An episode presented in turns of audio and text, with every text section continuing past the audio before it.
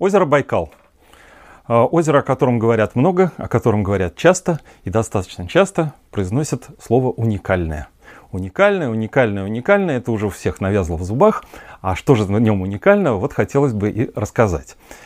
А, причем, если есть научный рассказ о Байкале, то, как правило, это нагромождение каких-то фактов, цифр, которые представить очень и очень сложно, тем более человеку, который не связан с этим вот напрямую. А, для того, чтобы представить себе уникальность Байкала, давайте поговорим о воде. Прежде всего о воде. Так вот, что из себя представляет вода Байкала? А, человек, который не привык э, к таким объемам воды, он и не может себе эти объемы представить. Мы себе представляем, скажем так, водную поверхность, а вот что внутри, что в глубине и какой объем того, что там в глубине, мы представить себе не можем. Например, довольно часто, путешествуя по самому большому озеру э, Европы, это Ладога, Ладожское озеро, э, человек практически не видит берегов. То есть мы видим целое море пресной воды. Кажется, что оно безбрежное, кажется, что оно огромное. Но если представить, что максимальная глубина озера Ладоги 230 метров, то сразу же вы понимаете, насколько оно отличается от Байкала, где максимальная глубина больше 1600 метров. Вот чтобы себе представить объем Байкала и объем Ладоги, мы э, поговорим немножко о цифрах. Так вот, э, сначала пример, который позволит себе мысленно представить объем Байкала. Если представить, что котловина озера Байкал абсолютно чистая, пустая, без воды, и в нее начинают впадать все реки, которые и сейчас в нее впадают. Представляете, да? Такая кастрюля, в которой там течет вода. Вот за сколько наполнится это озеро? Так вот, очень сложно себе представить, что наполнится оно только за 400 лет – это все реки, которые туда впадают. Селенга, Верхняя Ангара, э, Баргузин и так далее и тому подобное. Там больше 300 притоков. Какие-то притоки там есть очень маленькие, какие-то притоки пересыхают летом. Больше 300 их насчитывают. Кто-то 333, кто-то больше, потому что есть непостоянные водотоки. Но вот все эти реки наполнят котловину Байкала только за 400 лет. Можно представить себе другой эксперимент. В пустую котловину Байкала – начинают впадать все реки мира, включая Амазонку, включая Нил, включая великие желтые реки Китая. За сколько наполнится котловина Байкала? Волга, Енисей, все туда впадает, все реки мира впадают. Так вот, котловина Байкала наполнится только за 10 месяцев. Оперировать вот такими объемами очень и очень сложно, представить себе их очень сложно и э, выразить в каких-то понятных, ощутимых цифрах человеку тоже очень сложно. Но что такое литр воды, каждый себе представляет. Это вот такая вот бутылочка. Вот, ее можно купить в магазине. Литр это всего лишь 10 на 10 и на 10 сантиметров. Такой кубик. И если туда залить в этот кубик воды, вот получается литр. А сколько будет у нас в кубическом метре? Напомню, метр это у нас вот такая вот линейка. И если представить себе кубик уже э, размером метр на метр и на метр, то тогда вот в этот объем влезет уже тысяча литров воды. Потому что мы оперируем кубическими какими-то величинами, и, конечно, цифры будут сразу же значительные. Что такое метр воды? Это тонна. Да? Кубический метр воды или тысяча литров, тысяча вот таких вот бутылочек воды. Всего один кубический метр. А что из себя представляет кубический километр воды? То есть это тысяча метров на тысячу метров и на тысячу метров, да? Такой кубик. Причем в этот кубик надо понимать, что может встать по высоте 14 спасских башен. Это километр. Или, например, практически две Останкинские башни который чуть больше 500 метров, ну вот без всяких антенн, 500 метров, две Останкинские башни. Или, например, э, для жителей Санкт-Петербурга, сразу же скажу, это 10 Исаакиевских соборов, поставленных один на другую. Вот что у нас такой километр. И вот километр на километр, километр воды. А сколько это воды? Ну, скажем так, километр на километр, это у нас уже получается миллион миллион тонн. А если еще на тысячу метров, то есть умножить, то это уже получается миллиард. То есть в километре, в кубическом километре воды миллиард тонн воды. Миллиард. Запомним эту цифру. А какой объем Байкала, вот как мы себе его можем представить? Объем Байкала 23 600 кубических километров. Что это означает? То есть это нужно взять миллиард тонн воды и умножить на 23 600. То есть вы понимаете, что это уже получается триллионы, да? Триллион. То есть это какие-то совершенно сумасшедшие цифры для человека, э, ну вот э, обычного человека, ну, они ничего не значат. Почему? Потому что все, что за пределами наших вот обыденных восприятий, это становится какой-то абстракцией, что миллион, что миллиард, хотя тот же самый там миллион от миллиарда отличается в тысячу раз, миллиард от триллиона еще в тысячу раз отличается. Как себе можно представить такой объем воды? А, в свое время академик Григорий Иванович Галазий, который возглавлял Лимнологический институт на Байкале, он предложил такой мысленный эксперимент, потому что с такими объемами можно проводить только мысленные эксперименты, вот как Эйнштейн для э, того, чтобы пояснять э, теорию относительности, он проводил мысленные эксперименты. Вот по Байкалу тоже давайте проведем мысленный эксперимент, пред, предложенный в свое время Григорием Ивановичем Галазием. Представим, что вся вода в Байкале замерзла. То есть это просто глыбы льда. После этого начнем пилить кубики льда, но не такие маленькие, которые мы делаем в холодильнике для охлаждения коктейля. А кубики сделаем гигантские, то есть километр на километр и на километр. И вот мы напилим таких кубиков, если все аккуратненько сложить, получается 23 600 таких гигантских кубов – которых, напоминаю, укладывается по высоте 14 Спасских башен. Что происходит дальше? 23 600. А как можно себе представить этот объем? Давайте мысленно предположим, что мы начинаем укладывать эти кубики в дорожку. Знаете, вот как дети выкладывают дорожку из этих кубиков. Но кубики гигантские, километр на километр и на километр. Начинаем мы выкладывать эту дорожку от Северного полюса и начинаем ее складывать в сторону Южного полюса. Так вот, если мы уложим такую дорожку, ну, числим, чисто мысленно, вот по шарику равному Земле, то у нас получится дорожка вот таких кубиков от Северного полюса до Южного, и еще 3600 кубиков останутся лишних. Вот что такое объем озера Байкал. Конечно, это просто фантастический объем. Это примерно 80% всей пресной воды, которой обладает Российская Федерация. Причем это гигантский объем. А, чтобы сопоставить этот объем с чем-то понятным, могу сказать, что все американские великие озера, то есть все пять великих американских озер, вместе взятые, меньше, чем объем озера Байкал. Мало того, вот вначале я рассказал о, э, об озере, э, о Ладожском озере. Ладожское озеро, невзирая на свои огромные размеры, по объему в 25 раз меньше, чем озеро Байкал. По своему объему нужно взять 25 ладок, чтобы получился один Байкал. Хотя это самое большое озеро Европы. То есть это совершенно фантастический объем. Ну и есть еще одна особенность озера Байкал. Это то, что э, ну, начнем с того, что во всех песнях, во всех легендах, э, в стихотворениях Байкал э, именуют морем. Славное море, священный Байкал. Мало того, на большинстве языков, э, на которых говорили и говорят в Сибири местные жители, э, Байкал обозначает море, океан, то есть что-то очень большое.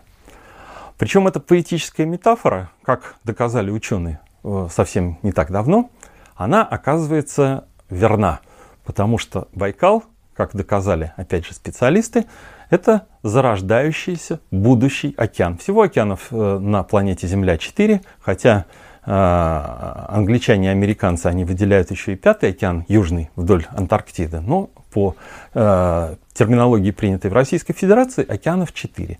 Вот Байкал, по всей видимости, должен стать пятым. Через какое-то время, естественно. Мы его не увидим. Почему он станет океаном? Почему вот озеро, казалось бы, по площади не такое уж и большое, и вдруг станет океаном. Дело в том, что это сейсмически активная зона. А, тянется эта сейсмически активная зона больше, чем на 2000 километров. И находится она в том месте, где должен произойти разлом а, Евразии на две части. И вот как раз там и должен образоваться будущий океан. Какие для этого есть предпосылки? Ну, а предпосылки следующие. А, берега Байкала двигаются, раздвигаются, скажем так, друг относительно друга, примерно на 2 сантиметра в год. Это достаточно быстрое движение. Ну, где-то сантиметр, где-то 5 миллиметров, где-то 2 милли... э, сантиметра, где-то 3, но в среднем около 2 сантиметров, скажем так, около 2 сантиметров. Что это означает? Это означает, что вот тот гигантский объем воды, о котором я рассказал, и который мы мысленно представили в результате эксперимента, такого вот мысленного, вот эта вот дорожка из кубиков от северного полюса до южного, он э, еще и прирастает. А насколько он прирастает? Вот казалось бы там сантиметр или два, ну о чем там говорить? Ну, ну что это такое? Ну сантиметр.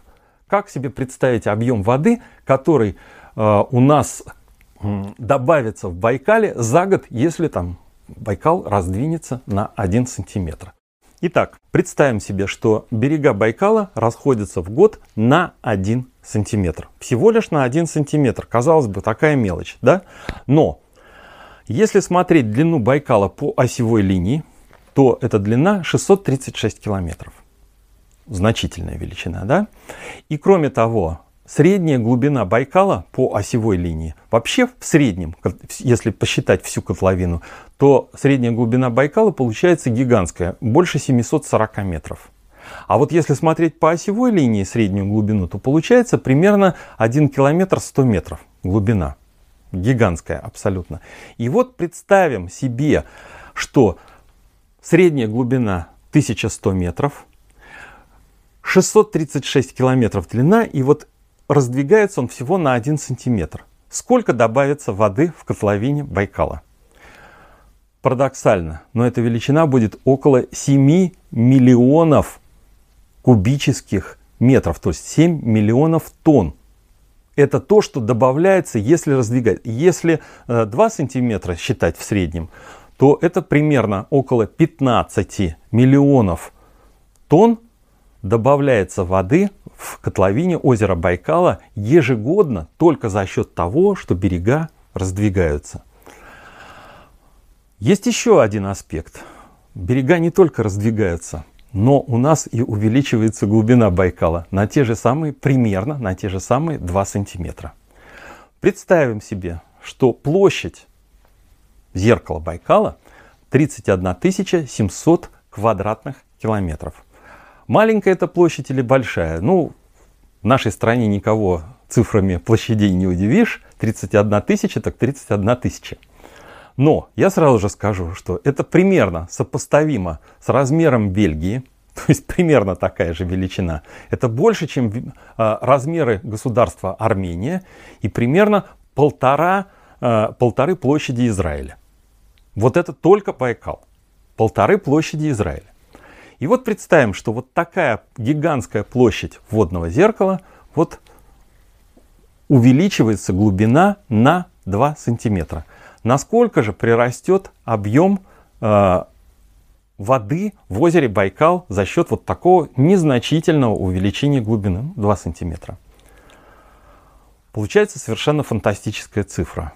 Порядка 650, порядка 650 миллионов тонн воды ежегодно добавляется только за счет э, увеличения глубины. То есть порядка 650 миллионов тонн, ну, плюс еще вот эти вот 15 миллионов тонн за счет раздвижения, э, подвижки берегов, ну, скажем так, 650 миллионов тонн. Много ли это или мало? Ну, сами судите. И вот этот гигантский объем воды, вот э, можно представить себе, что добавляется хотя бы потому, что э, когда исследовали водный баланс, ну что такое водный баланс? Это сколько втекает и сколько вытекает воды. То есть фактически такая детская задача о бассейне, в который через одну трубу втекает вода, через другую вытекает. Но только труб в Байкале, через который втекает много, это многие притоки, а вытекает через одну трубу, это река Ангара. И э, Оказалось, это проводили, э, проводил исследование сотрудник Лимнологического института Афанасьев еще 60 лет назад. У него получился дисбаланс, что втекает примерно на 13% больше воды, чем вытекает. Куда это девается? Можно предположить, конечно, сначала предположили, что это за счет испарений. Куда-то уходит вода. Но Байкал – это э, озеро, которое находится в достаточно холодном климатическом поясе, да еще и 5 месяцев в году покрыто льдом. Мы же не в пустыне Сахаре, где гигантское испарение. Вот. А зимой это вообще трудно себе представить, как из-под льда идет испарение. И, конечно, 13% поступающей воды испариться не может. И когда оказалось, что вот есть подобные движения, это зафиксировано, это э, научно обоснованные э, количественные оценки, то оказалось, что большая часть воды как раз не на испарение, а насчет того, что количество воды в Байкале увеличивается. Сейчас э, достаточно много идет э, обсуждений, связанных с тем, можно продавать воду Байкала или нельзя продавать воду Байкала. Но ну, для начала давайте попробуем оценить, а сколько стоит Байкал. Не потому, что кто-то хочет его продать, а потому что э, эта вот оценка, она позволит, ну, хоть как-то, хоть как-то представить себе стоимость Байкала, ценность Байкала. Потому что сейчас все привыкли говорить, это стоит столько, это стоит столько. Мало того, э, конечно, невозможно оценить, а сколько стоит Волга, а сколько стоит Эрмитаж, там, а сколько стоит там, Венера Милосская, например, там, или Джаконда. Там. Ну, вот но тем не менее страховые фирмы как-то оценивают и стоимость там, Венеры Милосской, и стоимость эрмитажных каких-то шедевров. Так вот, э, для того, чтобы хоть как-то себе представить, сколько же стоит э, Байкал, давайте подумаем, а сколько стоит литр воды. Вот литровая бутылка, я вам ее показал. Она стоит ну, примерно там 30-40 рублей в магазине скажем, условно, чтобы нам оперировать меньшими цифрами, ну давайте попробуем выразить в долларах. Полдоллара, условно говоря. Давайте себе мысленно представим, что литр воды стоит не полдоллара, то есть не 50 центов, а в 50 раз меньше, то есть 1 цент. Ну, для простоты расчетов. Так вот, получается следующая вещь, что э, в куб воды куб воды, то есть метр на метр на метр, о котором мы рассуждали, он будет стоить всего лишь 10 долларов. Вроде бы небольшая величина. А вот сколько будет стоить кубический километр воды, где уже находится миллиардов, миль, э, миллиард вот, э, кубических метров, миллиард кубических метров. То есть это единица с 9 нулями. Так вот, получится, что э, стоимость у нас э, одного кубического километра 10 миллиардов долларов. Это при очень заниженных оценках э, при стоимости литра воды 1 цент. У, кубический километр уже стоит миллиард. Хорошо, а сколько у нас этих кубических километров? Мы уже с вами узнали о том, что кубических километров воды в Байкале у нас 23 600 кубических километров. И если это умножить на 10 миллиардов, то у нас получится совершенно фантастическая цифра. 236 триллионов долларов.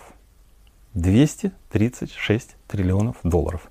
Естественно, могут сказать э, вот оппоненты, но ну хорошо, такая фантастическая стоимость. Кстати, государственный долг Соединенных Штатов официально сейчас около 20 триллионов долларов. То есть вы представляете, что это 10 государственных долг, э, долгов э, Соединенных Штатов Америки. Хорошо, такая фантастическая цифра. А ну и что? Ну, дело в том, что деньги можно хранить в разном виде. Можно хранить, например, в золоте. Да? Вот для всех это понятно. Можно хранить в каких-то редкоземельных металлах, там, ну, я не знаю, там, в платине, в иридии, там, в чем угодно. Можно хранить в каких-то э, минералах, которые что-то стоят. Ну, например, драгоценные камни. Можно хранить э, еще в каких-то минералах. И если понять, что вода это тоже минерал, причем минерал съедобный, который используется каждым человеком, он необходим для жизни, этот минерал. Хотя химики могут возразить, что минералом-то как раз является лед, а вода это расплав минерала под названием лед. Но тем не менее в науке есть масса исключений. Э, так сказать, в обыденной жизни трудно понять, что ртуть это металл, хотя он жидкий, а минерал э, лед, э, его расплав это вода. Ну, тем не менее, в науке много бывает таких вот не совсем логичных с точки зрения обывателя вещей, но тем не менее они бывают. Так вот, можно себе представить, что хранить деньги можно и в таком минерале, как вода.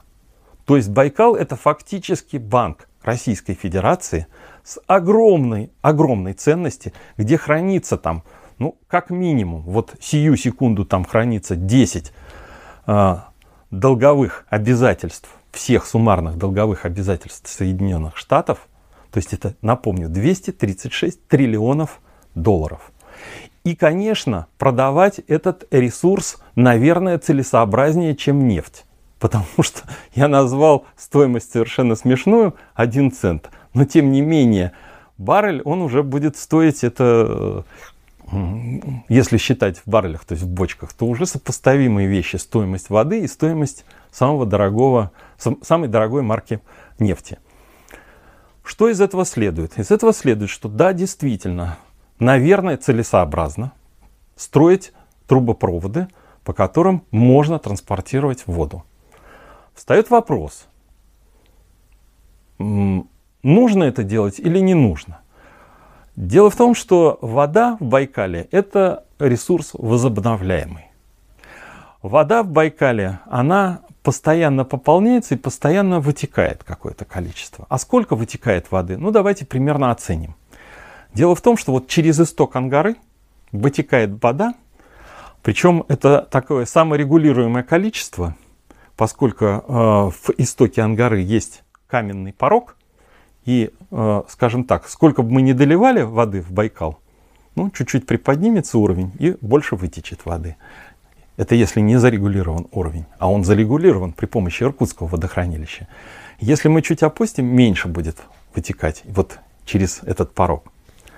Такая вот саморегулируемая система. Так вот, сколько вытекает воды через Байкальский вот порог в том месте, где вытекает Ангара. И получаем, что вытекает там совершенно фантастическая цифра. Каждую секунду через исток Ангары – вылетает почти 2000 тонн воды. 2000 тонн каждую секунду.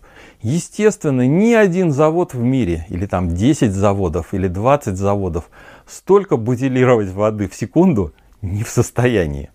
А сколько можно взять этой воды, вот это уже сложный вопрос к экологам, к ученым, для того, чтобы не разрушить баланс – но тем не менее какое-то количество воды можно совершенно, так сказать, безболезненно изымать. Причем воду в Байкале ее, э, в общем-то, практически и изымают за счет гидроэнергетики, потому что в 1953 году начали строить, в 1956 году закончили строительство Иркутской ГЭС. То есть плотина, подпор, уровень Байкала первоначально подняли почти на полтора метра относительно вот его многолетнего уровня. Сейчас этот уровень несколько упал, энергетики, естественно, расстраиваются, но я вам могу сказать, что если вы возьмете калькулятор и посчитаете вот те цифры, что такое 2000 тонн воды? Это практически больше 30 цистерн железнодорожных по 60 тонн вылетает воды каждую секунду минуте 60 секунд. Умножайте на 60 и так далее. Вы можете посчитать, сколько в сутки и сколько в год вылетает. И поймете, что если это умножать даже на какие-то микроскопические суммы, ну, предположим, там 1 цент этой воды, то КПД гидроэнергетики, оно, ну, ну, наверное, проще не добывать электроэнергию при помощи воды, а проще э, построить тепловую ТЭЦ – для э, добывания электроэнергии и топить ее долларами. То есть, конечно, несопоставимые цифры. Естественно, всю воду или да, даже большую часть воды или значительную часть воды из Байкала забирать нельзя. Но сколько можно забирать, это должны оценить экологи. То есть это задача, это серьезная задача, это не разговор вот такой вот на пальцах, это серьезные оценки, серьезные задачи для того, чтобы не навредить нашему достоянию, озеру Байкал. Ну и, э, скажем так, естественно, вот в этот огромный колодец, в колодец всей России, совершенно недопустимо сливать какие-то отходы, как происходило с целлюлозо-бумажным комбинатом. И если все-таки государственной волей этот целлюлозо-бумажный комбинат был остановлен, то совершенно не обязательно что-то еще туда сливать. А сливается туда достаточно много, но не напрямую, а через притоки. А вот этот вот фантастический колодец, огромный колодец, конечно, нужно беречь. Конечно, туда не нужно ничего сливать. Хотя э, экосистема Байкала достаточно мощная, и она перерабатывает, особенно органику, достаточно быстро. Но тем не менее, э, есть хорошая русская пословица «не плюй в колодец, пригодится воды напиться». Думаю, что к Байкалу это подходит вот самым прямым образом –